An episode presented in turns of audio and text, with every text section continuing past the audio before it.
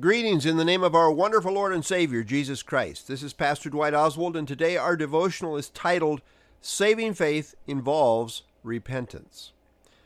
Amazingly, there are professing Christians who do not believe that repentance is necessary for salvation. They do not believe that repentance is involved in saving faith. What Bible are they reading? Repentance is not additional to faith but it is an essential element contained within it. Repentance literally means to have a change of mind. A saving faith is a change of mind kind of faith.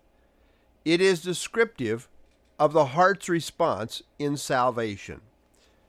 Repentance so aptly describes the response of saving faith that sometimes it is used as a synonym.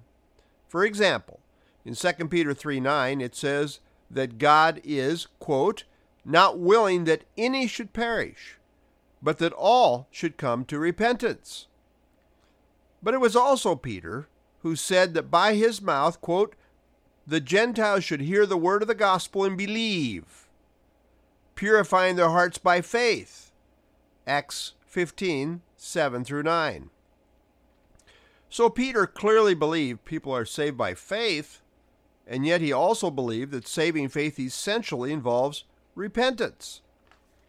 The Old Testament clearly taught the necessity of repentance. Isaiah 55 7 was a call to repentance, saying, Let the wicked forsake his way, and the unrighteous man his thoughts. Let him return to the Lord, and he will have mercy on him and to our God, for he will abundantly pardon. John the Baptist came on the scene saying, Repent, for the kingdom of heaven is at hand. Matthew 3 1 and 2. The kingdom was being presented to Israel on the condition of repentance. Jesus then followed his forerunner with the same message, saying, Repent, for the kingdom of heaven is at hand. Matthew 4:17. Jesus made the necessity of repentance very clear, saying, Unless you repent, you will all likewise perish. Luke 13, 3 and 5. Following his resurrection, Jesus said, quote, Repentance and remission of sins should be preached in his name to all nations.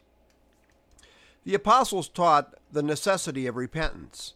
On the day of Pentecost, when the Jews asked Peter and the apostles what they should do, Peter responded by telling them they should repent.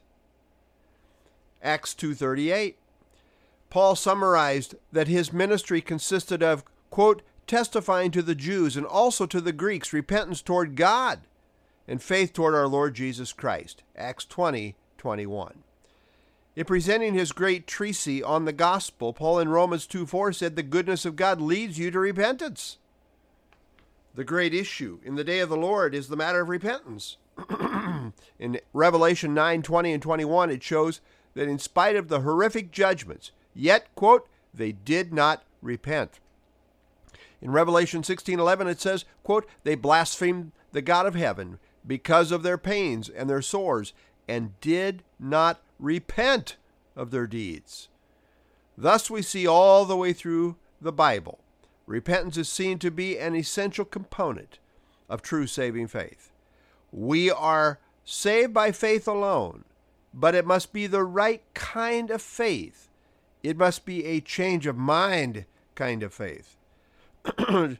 Charles Spurgeon aptly said, True belief and true repentance are twins. 2 Timothy 2:19 But God's firm foundation stands, bearing this seal. The Lord knows those who are his, and let everyone who names the name of the Lord depart from iniquity. This is Pastor Dwight Oswald signing off for now.